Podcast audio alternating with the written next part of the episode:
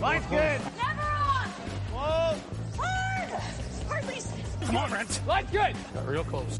The hair high, right? Try and hit two thirds. Have they saved it for her? Yes, they have.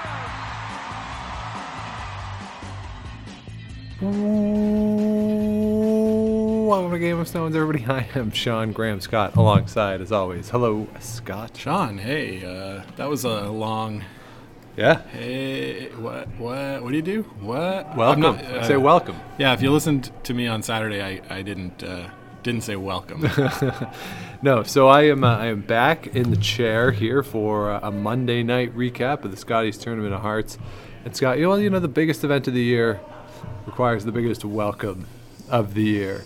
Yeah, As, yeah, uh, we have a new Canadian champion, the team out of Manitoba, Kerri Einarson and the Four Skips come together and win the Scotties her second time in a final. Of course, lost a couple years ago to Jennifer Jones with the different team, with what is now Tracy Fleury's team. And Val Sweeting, of course, famously lost a couple Scotties finals as a skip with her old team. And now, Scott, they are Canadian champions, defeating Rachel Homan 8 7 in the extra end last night. So let's uh, talk about that okay. and what happened in that game because you texted me. I was at the airport, and you were like, "Looks like this might be an early night." It might be. Yeah, that's that's what I was thinking. We we had spoken earlier in the day about oh, you know, if it's a blowout, maybe we'll record something before that game was over, and uh, I, I was all ready to. You know, to be honest, uh, Kerri Einarson just really they really outplayed uh, Team Homan for the first half of that game. Uh, there were some weird things going on. Lisa Weagle hogged a rock once. Uh, something was wrong with, with one of her stones, I think, and uh, yeah, it just seemed like everything was going Manitoba's way. Not to mention the fact that Kerri Einarson was shooting the lights out. Every little shot she made was she attempted, she made, uh, including an amazing little come around chisel to chip a rock in for two. I believe it was in the ninth, uh, not the ninth, the fourth. Yeah. Uh, and and it was one of these shots where Homan made a pretty good shot, and it looked like she was going to force her, but then uh, sort of, the, I think Vic said, "Doctor Einarson, to surgery, please." it was uh, very very precise, and I was thinking, okay, this game's done, this is over. But then it seemed like the experience of Team Homan in games like that it sort of rose up and the nerves maybe caught uh, Team Einarson a little bit towards the end. Yeah, well, I texted you when you you was six to two. And you're like, "Yeah, maybe it'll be an early one." I was like, "Well, maybe they'll get tight later in the game." None of them have won before. Yeah, Uh, they've all been to finals. Well, which is- Shannon Birchard has won before. Yes, that's oh yes, that's true. Shannon Birchard did win with uh, Jennifer Jones, of course, beating Kerri Einarson. Yeah. in that final in 2018, and I thought, you, you know, it's it's good to be there before. It, it's good to have that experience. I think it's good to lose too. I mean, obviously you'd rather Right. win, but you know, having that experience of losing, being able to go back, figuring out what went wrong, and being able to respond. Uh, to them, uh, to those situations, I thought it was kind of interesting too. That you know Rachel Homan, of course, in that game last year against Chelsea Carey, had the big lead and saw it evaporate, and then this year, is down by a lot and then sees that evaporate as well. Is unable Yeah. to pull it out in the 11th end. But yeah, just two teams who had been there before going toe to toe. That's a lot of fun. I, I think, though, what stands out, at least for me, looking at the, the score line, is of course the 10th end. That mm-hmm. you don't expect a team to steal two in a 10th end, especially against a team that hits as well as Kerri Einarson does. All four of them are very good hitters. Of course, Briane Meilleur doesn't have the opportunity to hit as much as she used to, but all four of them can, can throw a high, hard one, especially Kerri. That is sort of her, Yeah, her bread and butter. Kind yeah. Uh, and so, so what happened there in that 10th end that gives Homan the chance? Well, there was a couple of half shots on peels, a little bit unlucky, but at the end of the day, uh, Homan's guard was sort of covering the four foot line that you would see in sort of that old ice ice configuration where Yeah. they had those four foot lines. Uh, she did manage to come wide side on the outturn where nobody had played all game and was able to get uh, a couple buried uh, in time for for Einarson's last. She had one there, and then on Rachel's last came around again. Uh, was able to keep one center center guard. I say with quotes. Uh, and then yeah, it, Kerri had to draw full four foot and was heavy. It, it was like you could sense that it was probably the adrenaline, right? This is a draw. Like there, there was maybe maybe a quarter of the rock showing. Okay. There was some debate I saw on Twitter. People saying, "Oh, shouldn't she just pick it?" Right. Because that's what she does, right? She throws the, the hard weight. Uh, it, the problem is, it's a pretty straight spot, so there was the risk of going right past it. Yeah. But if you chip a part of it, you're winning the game, right? Where you're drawing, in this sense, against the tie. Yeah. And I think she just had made up in her mind before Rachel even threw, I'm drawing the four foot for the Canadian Championship, and had been sort of psyching herself up for that. Yeah, and I think that's what you want to do as a skip too. Yeah. Right. When the other team is throwing, you're gonna you just assume they're gonna make it and get in your mind where do you have to put the broom, what is the weight gonna be, and just get in that mindset. Right. That's what what players at the back end always talk about is, Yeah. you know, you know at the end of the game with the hammer. You have to be prepared to draw Yeah. the four foot at least, if not the pin, in order to win games. Yep. So, you know, when Rachel Homan is going down, that's I'm sure that's what's going through her head, and Val's too. Sure. Uh, for that, and uh, the front end too. They're, thinking probably about- all thinking all thinking about the weight, the uh, what the path is, what's going on, and you don't want to have a discussion after that either. You know, especially when it's against the tie. You Mm-hmm. Yeah.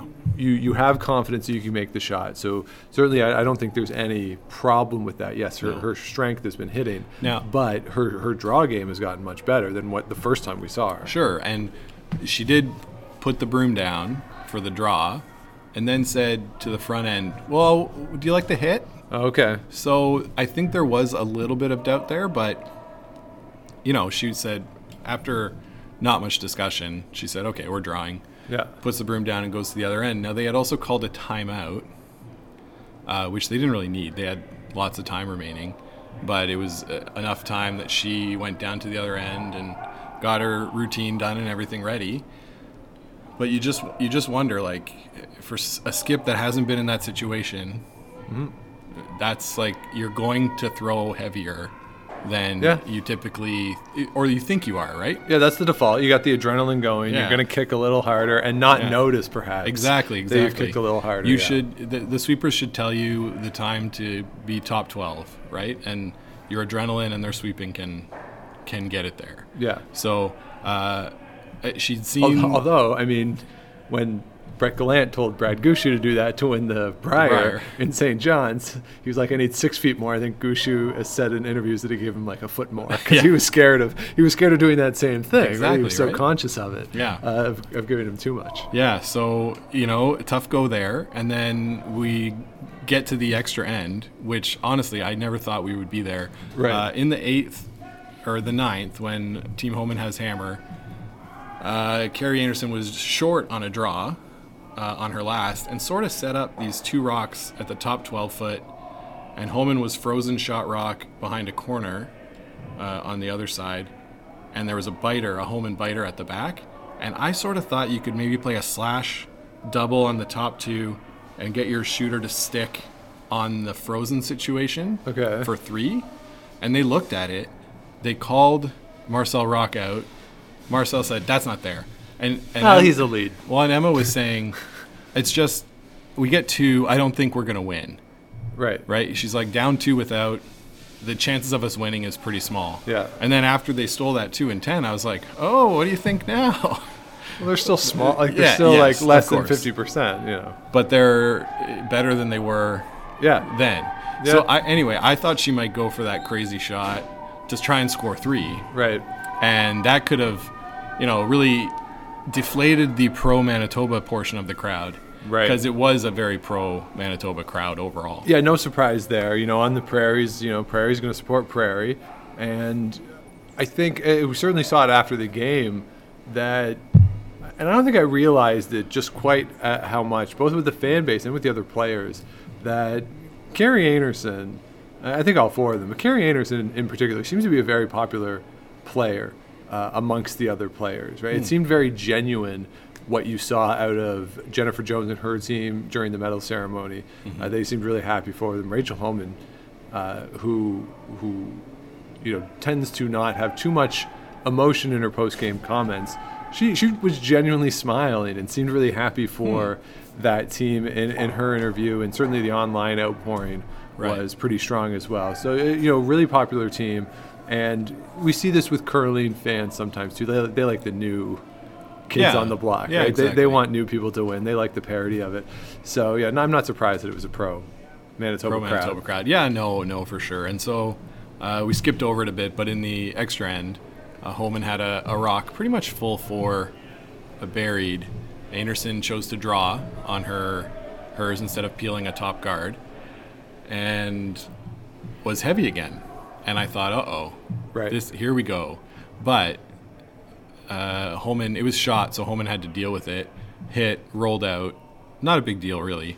But she gave her the same shot again to win. And turns out third time's a charm on your uh, draw weight Yeah. to w- win a Canadian To win a championship. championship, yeah. And she's, she put it on the pin, and the sweepers were all over that one. So uh, they didn't panic sweep or, or stay off too long thinking, Right. uh oh.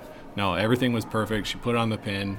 And uh, they were they were celebrating a little bit, but then they went and shook hands with Homan, and uh, like Joanne Courtney gave Val Sweeting a hug because she, of course, played with her. Used to play with yeah, lost the Um, final together. yeah, yeah, to that Homan team. So, Yeah. no, it was pretty nice. And then, uh, yeah, some real good, genuine emotion. I I always like seeing these teams celebrate that have never done it before because you're like, What do we do? whoa, this is crazy, and and there's some of them are crying, and it's just uh, yeah, it's just the whole week culmination of emotion, letting it go. Right. Yeah, and I, I think for somebody like Val Sweeting too, it's if she was uh, sort of an up and coming player when she lost those two finals, and then her last couple years as a skip were a little down for her. Yeah, She yeah. didn't have the success that she had had earlier, and then to come back with this new team, uh, figure out a new position. It, it really you could ju- she was she barely able to get through her, her post game interview. Mm-hmm. She was all choked up. It was it was really fun to see and, and really a great story. So you know congratulations to Kerri Einarson and her team. It'll be interesting to see how they stack up now uh, if, if we look forward to the World Championship, uh, just because we haven't seen them at this at a World Championship Oh, wearing the maple leaf. before. Yeah, so it'll be a new experience for them. So it'll be fun to see how they sort of stack up with the other teams. You know, they have of course experience playing the Anna Hasselborg and Tirinzonis of the world, although Yeah. Tirinzoni won't be there. Uh, Elena Stern will be. Yeah. But you know, they have experience playing the top tour, uh, the top teams. That's one of the benefits that I think we don't talk about enough for Canadian teams. Right, the first time they go, they have experience against the top European teams. That's right. Right, we talk about it a lot with the European and the Asian teams. They get to play the Canadian teams, but it's also vice versa. Yeah. For some of the younger teams, so the first time they go to these things, they're probably in a better position than they would be otherwise. You Yeah, know, they know tendencies of the other teams, what they like to do. and you're not going to be starstruck, right? Right. It's not going to be, oh, I've never been on the ice with this caliber of player. Right. Well, you know, they do it every week, so Yeah. well, seemingly every week. Right. So, uh, so that'll be a lot of fun. Uh, I think for Rachel Homan and her team, we're in the Ottawa Curling Club right now, home of the Homan foursome. Uh, consecutive losses at a Scotties final. Interestingly, Scott, or at least interestingly to me, they have been in the final of the past three Scotties they've played in, and one and two in those three games. But last year, I, I- I think last year's loss is, I, I would assume, tougher uh, for them to look back on and think like we should have won that game. Right. Whereas yesterday, you get down, and really, I mean, the scoreboard management isn't great, getting ones and giving up twos, but. Based on my reading of the game and, and sort of my understanding of it, it was really more a product of Einarson Yeah. and that team playing well than really anything that Homan was doing wrong necessarily. Yeah, I think Emma Miskew was curling 100% through the first half of the game. Uh, Rachel was not playing that well, but it was the product of, oh, I tried a run back for two and missed it, so that's a zero, Right. right? And with not that many shots stacked up, Yep. uh, that's what you get. By the end of the game, Homan was up to 82 and Einarson 84. Actually, that's flipped. Flipped. Yeah. Homan, Homan throws 84. Yeah. Einarson throws 82. Wh- Which so that's crazy, right? Like, Yeah. And Yeah. speaking of percentages, Yeah. Rachel Homan on the week was plus 10 in her uh, 14 games? 14 games. That's pretty good. plus 10. And uh, Einarson was uh, no slouch herself. I think plus six, but she only curled two games below 80%, and they were both in the 60s. And it was the game to Andrea Crawford Yes. and the game to Krista McCarville that they uh, that they won in an extra. Oh, they got two in the 10th Okay. to win that one. So like, Yeah. just a, a really outstanding week for her as a thrower, as a player. Uh, I think everybody was was happy for her. Yep. I mean, maybe not Rachel Homan's family or or the whole Homan team Or. Darren. Yeah, maybe not Darren. uh, I was a little bummed. I, I was I was hoping for a Homan win, but I mean, it's. I mean, being being here every week in this club, it is fun yeah, when they have won something big, right? Yeah, you yeah. can just sort of feel it in the club that people are excited and happy for them. there's like a little bit of pride, right? Like, oh yeah, that's where I play. Yeah. So like, probably I'm just as good. Right? It's just like you know, they're, oh, they, where are they going to put the the new banner? yeah. right, like that sort of thing. So Well, yeah, now Dalal doesn't have to think about wall space for uh, a, a little while. for a little while. I wonder if they'll get a Canada Cup banner. I don't. I've, I don't think. I don't know if they do that. But I don't think so. Uh, Ano- Another thing that comes out of this Yeah. uh, is that Kerri Einarson's team wraps up a spot in the Ro- Roar of the Rings yes. uh, by winning this event. yeah, with uh, the new rules. Yeah. They do not have to medal at the World Championship, as was the case under the old rules. So they are in. So now we have two teams at the Roar of the Rings confirmed: Rachel Homan and Kerri Einarson. and that's uh, a big purse, as we've talked about before. Yeah. $105,000 for the winning team. Yep. And they also secure al- almost 170000 in funding over two years. Yeah, some of the own the podium money now goes to them. They'll also get some more branding opportunities. Yeah. You know, next year all the Kerri Einarson spot, or excuse me, the Chelsea Carey Carey spots, spots. that we saw will now be Kerri Einarson spots uh, next year at the Scotties. Cool. Uh, so the, the and, and some other branding opportunities for them. You know, I, I wouldn't be surprised if you, you see them in like a gold line. I don't know who they if they're gold line or ice pad or ash. I don't know who who, who sure they're either. with. But you know, maybe some spots with them. But uh, I'm sure we'll find out who they're with now that they're Canadian champions. right? Yes, uh, and perhaps even like some if Scotties starts to bring curlers into their ads as they've done in the past.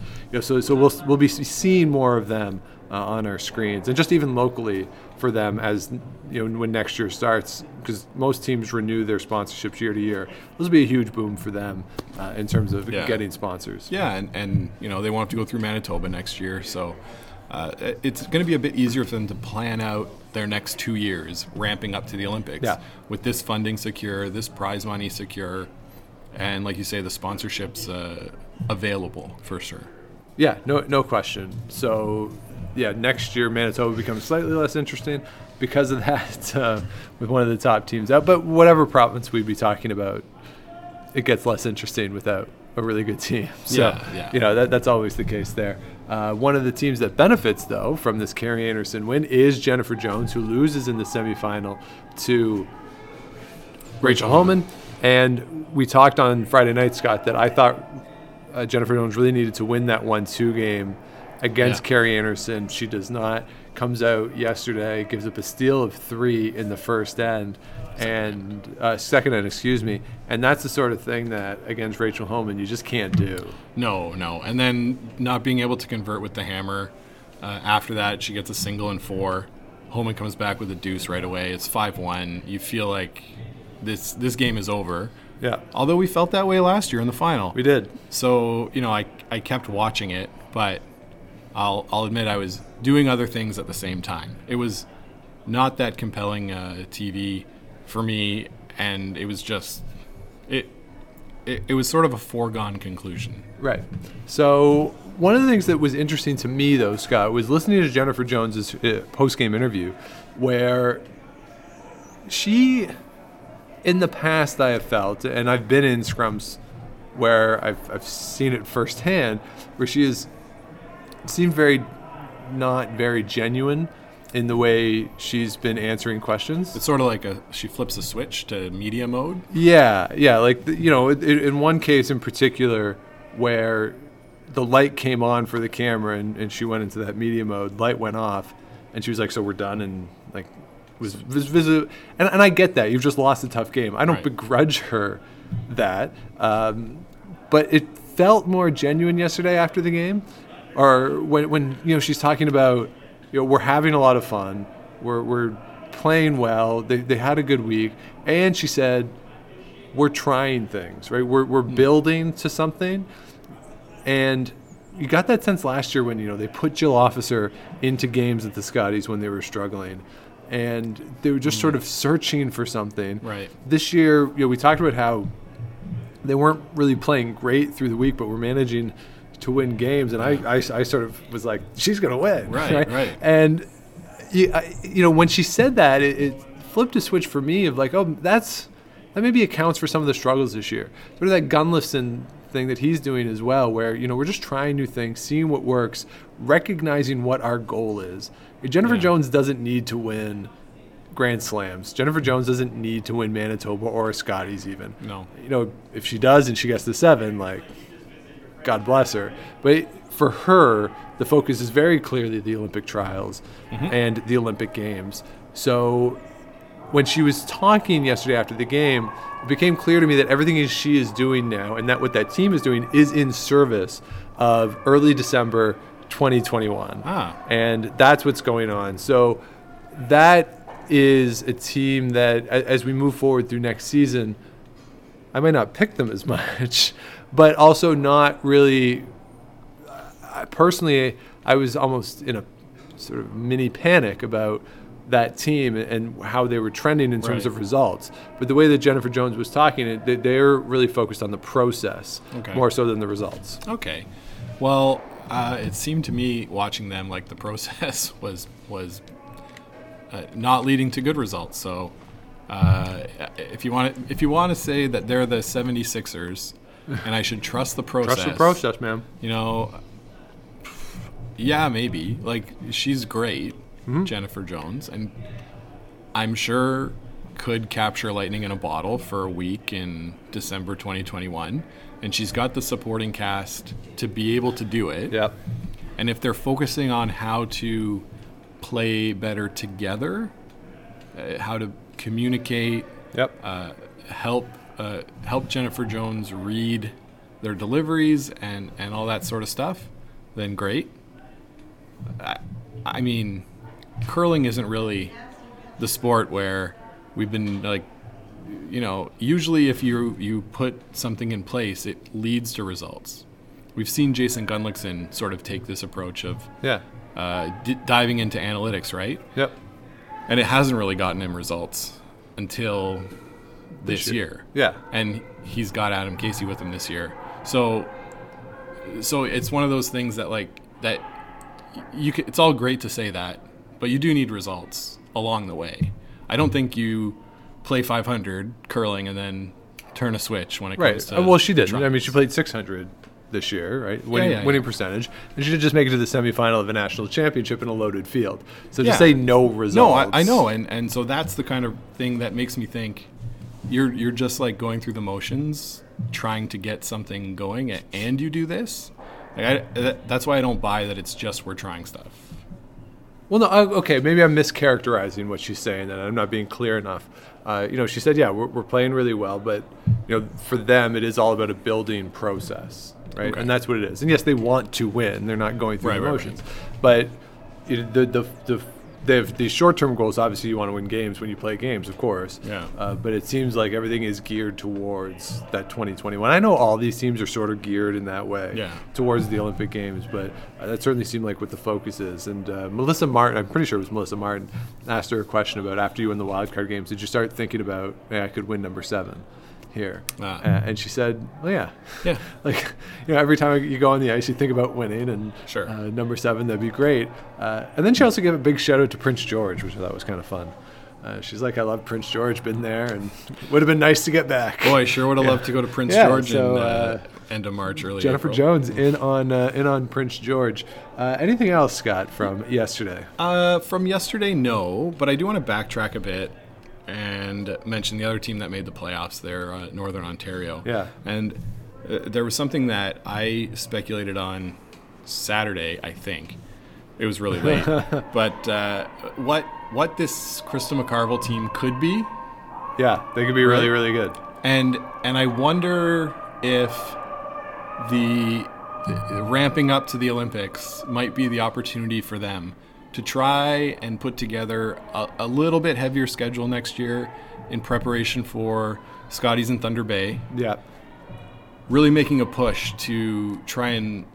I, I, I know they're trying to win the event, but maybe invest a little extra time uh, in service of that to try and push for that Olympic spot. I think that they're always going to be in the mix, but if they play just a little bit more, I wonder if it could unlock something. Or is their secret sauce Not playing. not playing? Yeah, uh, yeah. Th- that's something that you wonder, right? Is it having that sort of desire that, that, that, that when they show up to the rink, it's fun, and when they show up to the rink, it is go time. Yeah. You do wonder if that's part of what makes them so good, but at the same time, yes, you do wonder if they played on this ice a little more.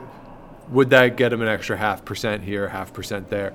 That in these really close cla games could flip the switch uh, from a loss to win, right? And, and you do wonder that. I think Curling Geek though did the math, Yeah. estimated about fifty-five thousand dollars in just travel Pretty expensive. in order to be able to, to do that from Thunder Bay. Uh, and I was talking over the weekend uh, in, in New York with someone who is very well versed in Canada's air system.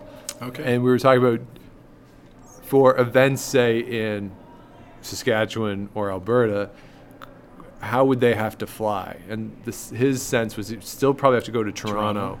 to connect out. So, Yeah. you know, th- that's not great, right? When you have to take a three hour flight in the wrong direction or Yeah. two and a half hour flight, whatever it is, in the wrong direction. So it, it, it would take a big commitment. And as Vic said in his video essay at the end, you know, they're mothers first, and then their curlers third. Yeah. Uh, and as Vic said, you know, how can you criticize them for that no, uh, priority? You can't. Uh, just as fans of theirs, Yeah.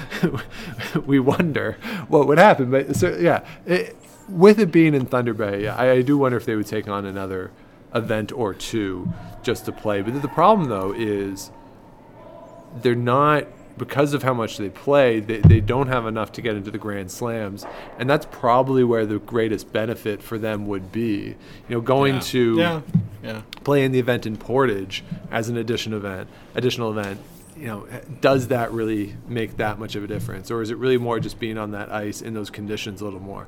Because you Yeah. can go to the they, they can go to the, the Fort William and play as much as they want. No, for sure, for sure. And uh, you, you always wonder about that stuff uh, as the kids get a bit older. I know Ashley's uh, is quite young, just under a year, and, and Sarah too. Congratulations to them. They had uh, twins, Yeah, twins born, uh, uh, and are receiving some some extra care at the NICU, which makes us think of how important the Yeah. Sandra Schmirler Foundation is, uh, for sure. But all things seem to be okay, and Thankfully, yeah, but as as sort of the kids get older and they, you know, they'll miss you, but maybe not as much, or maybe you'll be like, oh, I could use a break, Yeah, right. for a weekend or something, Yeah. you know. Uh, it's just some food for thought that I, I had in my head and wanted to say it into this microphone. yeah. Uh, so yeah, we love seeing them. Uh, great that they. It's amazing that they do as well as they do. Yeah, they're- they should- like- they're so good. They've been what fourth, good. fourth or better in the last four that they've been to. Yeah, it's ins- Uh, it's insane. how- yeah. yeah, they're so good. and so fun to watch. Like I don't I don't get burned out watching them like I did with Saskatchewan uh, this Right. year. Also, quite a good team. yeah. Uh, just I just sort of like the manner in which they play, and they're just yeah okay Yeah. let's do it. Yep. So you mentioned Saskatchewan, Scott. We wanted to talk about the attendance. About 10,000 less overall for the week than it was in 2015. Also in Moose Jaw. Uh, more more draws this week than back in 2015.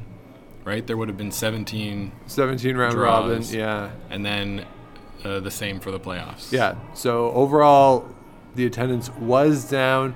The week long price was 50 bucks more than it was in 2015. I think, though, Scott, that, you know, having been in Saskatchewan, I think the difference in that can be racked up to Robyn Silvernagle and the team really being out of contention by Friday morning and not being in the playoffs, right? Stefanie Lawton and her team in 2015 were in the playoffs. Yep. That's going to draw a lot of people out to the rink. You know, Saskatchewan loves Saskatchewan.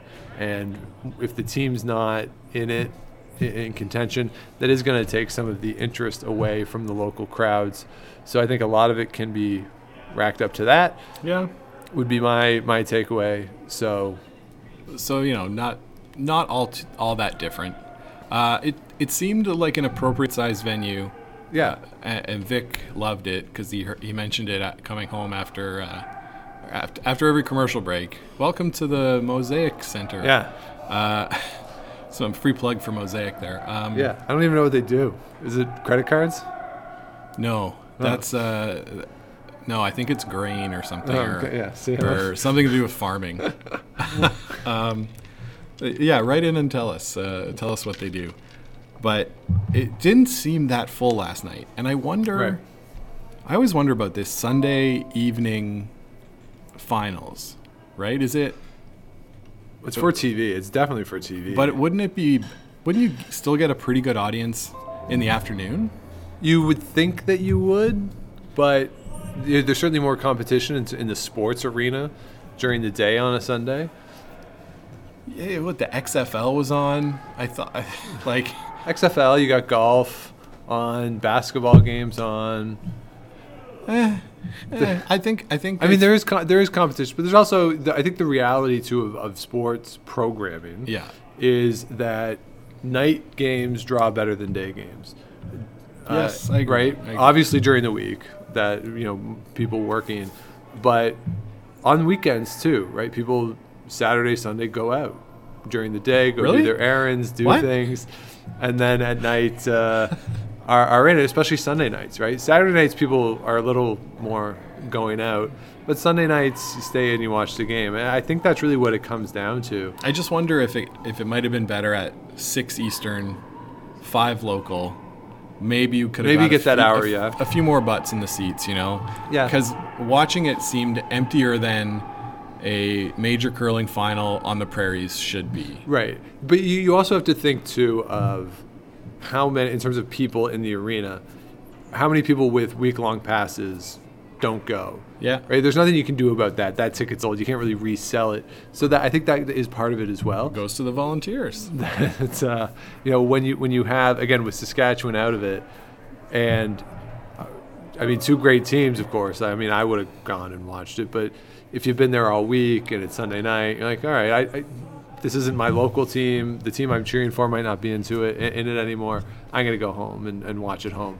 So I, I do wonder what the percentage of tickets sold versus people there last night was, and how many week pa- week long passes decided to uh, to skip that one. I guess that's a fair point. Uh, the Brier final, I'm just checking, will also be a 7 p.m. Eastern. Yeah, And yeah, I don't know if I'll stay or not. But right. uh, yeah, yeah, yeah, it's uh, it's a valid point. yeah. So uh, it's all for TV, Scott.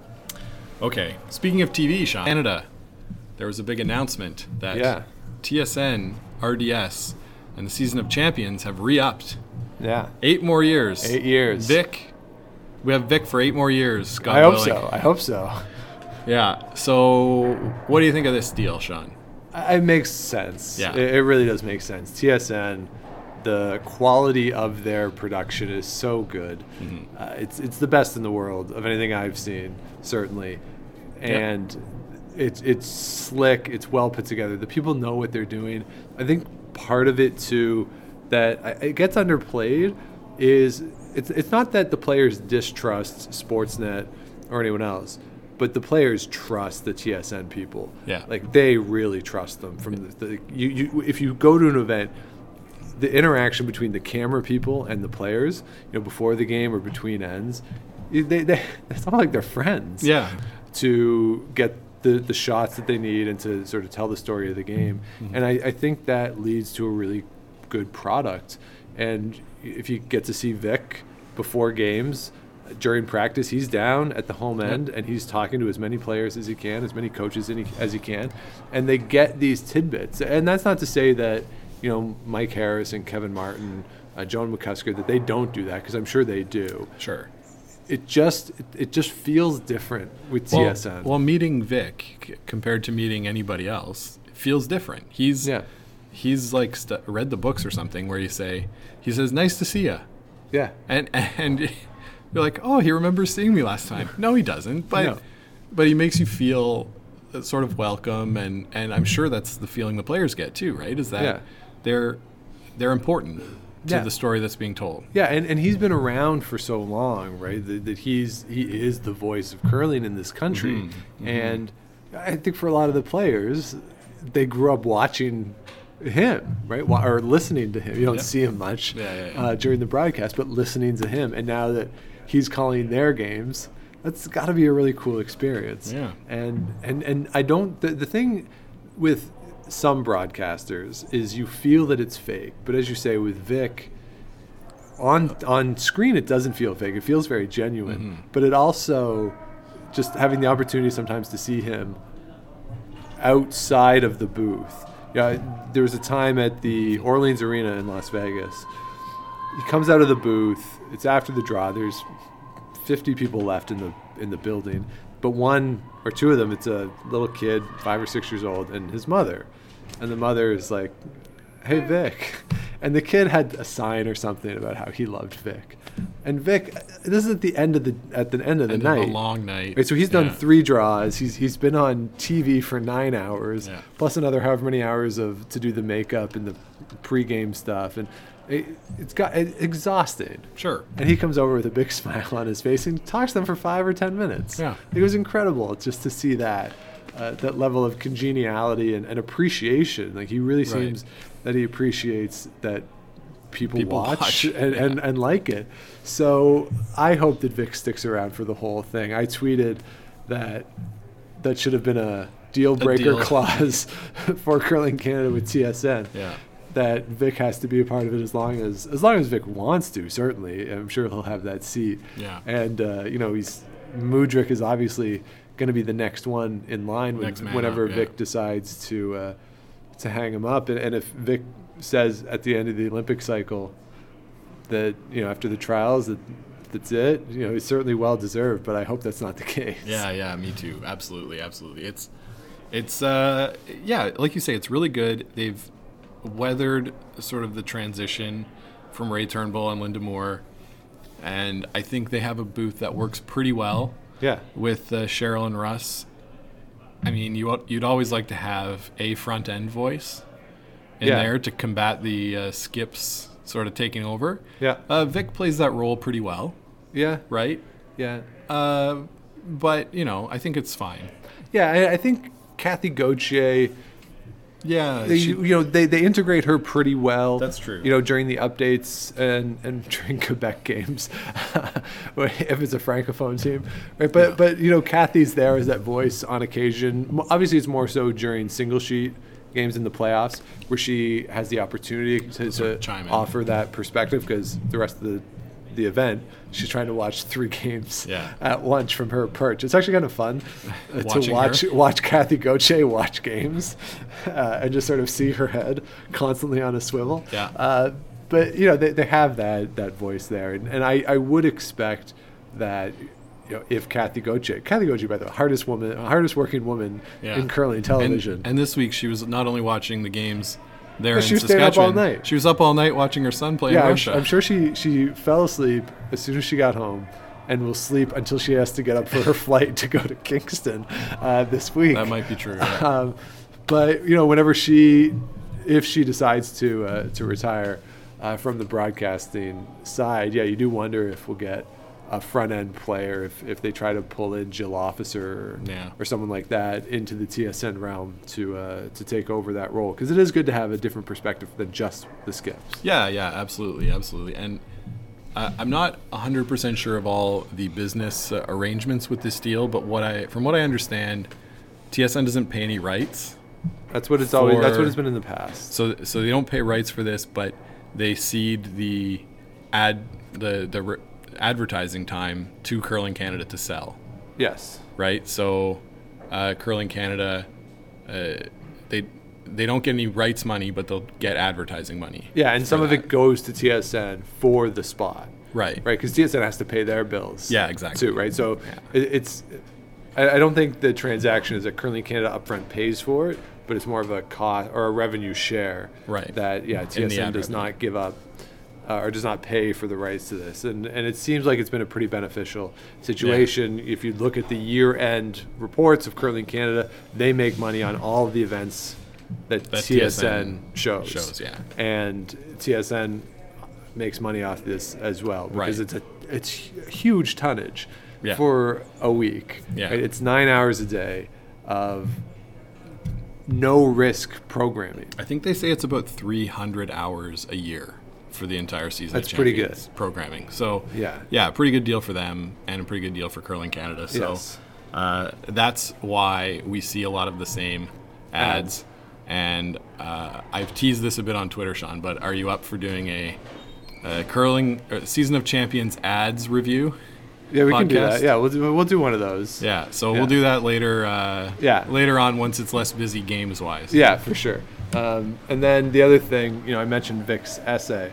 We talked about if I should do a Vic's essay. Oh yes, thing. yes, yes. Okay, I didn't write it, but I have an idea Okay. of what I could do. But I don't know if I could do it without laughing because this is not Vic's essay. This is a Vic essay in the voice of Twitter, Oh of what Twitter's been all week. well, Trying to sum it up. if you want, you can record it later and insert it in post. I could, but let's try it now. Okay. Let's try it now. Because so because this year, uh, you know, I watched Vic's essay this year, and you know, people had tweeted about how you know it was very moving, and it was good. They're always good. Didn't quite get give me the feels the way it has in the Ah, past. okay. Uh, very focused on the players and how great they are. Not a lot on the city and what it Yeah. means. Yeah. Okay. So there's basically three points that I think we would we would get to for this. Okay. So as the siren this will be my music. The sirens of, of Ottawa. Sixteen teams came to, he always starts this way. Sixteen teams came to Moose Jaw in search of a dream to win a Canadian championship. But as we learned, the Scotties is so much. I can't get through it. The Scotties is so much more than just winning a Canadian. I can't. I can't do it. I can't even get through this because I was so. I'm so tickled by the idea of it. I'm trying to not To look not. at you. Yeah. Uh, so much more than winning a Canadian championship. I can't. I can't. I can't. All right. I got to do this in post. I will edit it and do it in post. Do it in post. Then. Um, but yeah, my Vic essay. but I but love you have Vic to keep all of that in. Yeah, that I can't. I couldn't say it. Uh, so we'll cut it in now. In the weeks leading up to the 2020 Scotties Tournament of Hearts, 17 teams geared up to head to Moose Jaw to compete for our national championship. Always a highlight of the curling calendar, the Scotties is an opportunity for us to come together and watch incredible athletes. Even though we decided that 24 of them were not incredible enough to put on TV, we were constantly amazed by the shot making on display all week in Moose Jaw. And while we are impressed by the competitiveness and skill that they demonstrate on the ice, we are constantly amazed at the type of people they are off the ice. No, it's never a drag to come to the rink to talk to these wonderful players and to watch them ply their trade on a daily basis. And at the end of the day, yes, only one team can come out victorious, but that doesn't take away from the ultimate purpose of the Scotties to root out sclerotinia once and for all and to ensure that as many seniors as possible can stay in their homes. So for this year, the Scotties folds its tents and we are left with memories that we will never forget. But now we look forward to next year in Thunder Bay, Ontario, where women from across the country will come together to put on a great show. And it'll be just brilliant.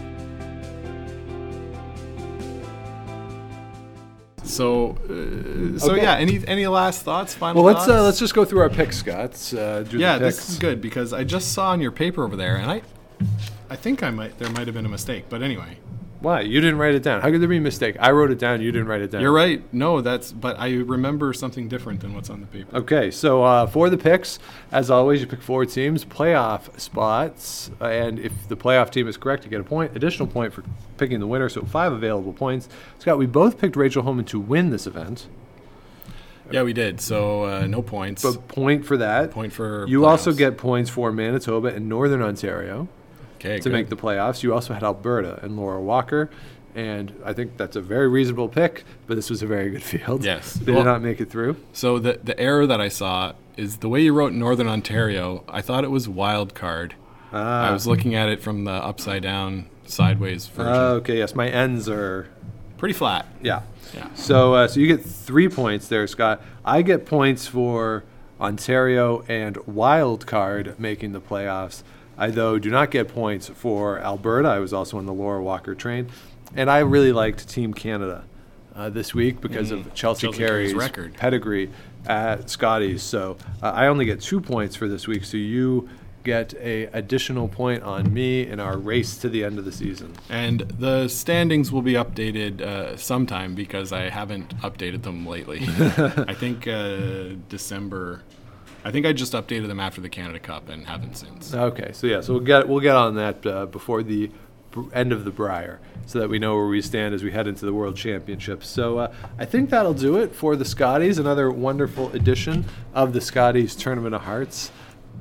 Always love it. My favorite event of the year. Absolutely. We'll now turn our attention to Kingston and the Brier, Scott, where you know we did daily coverage of the Scotties.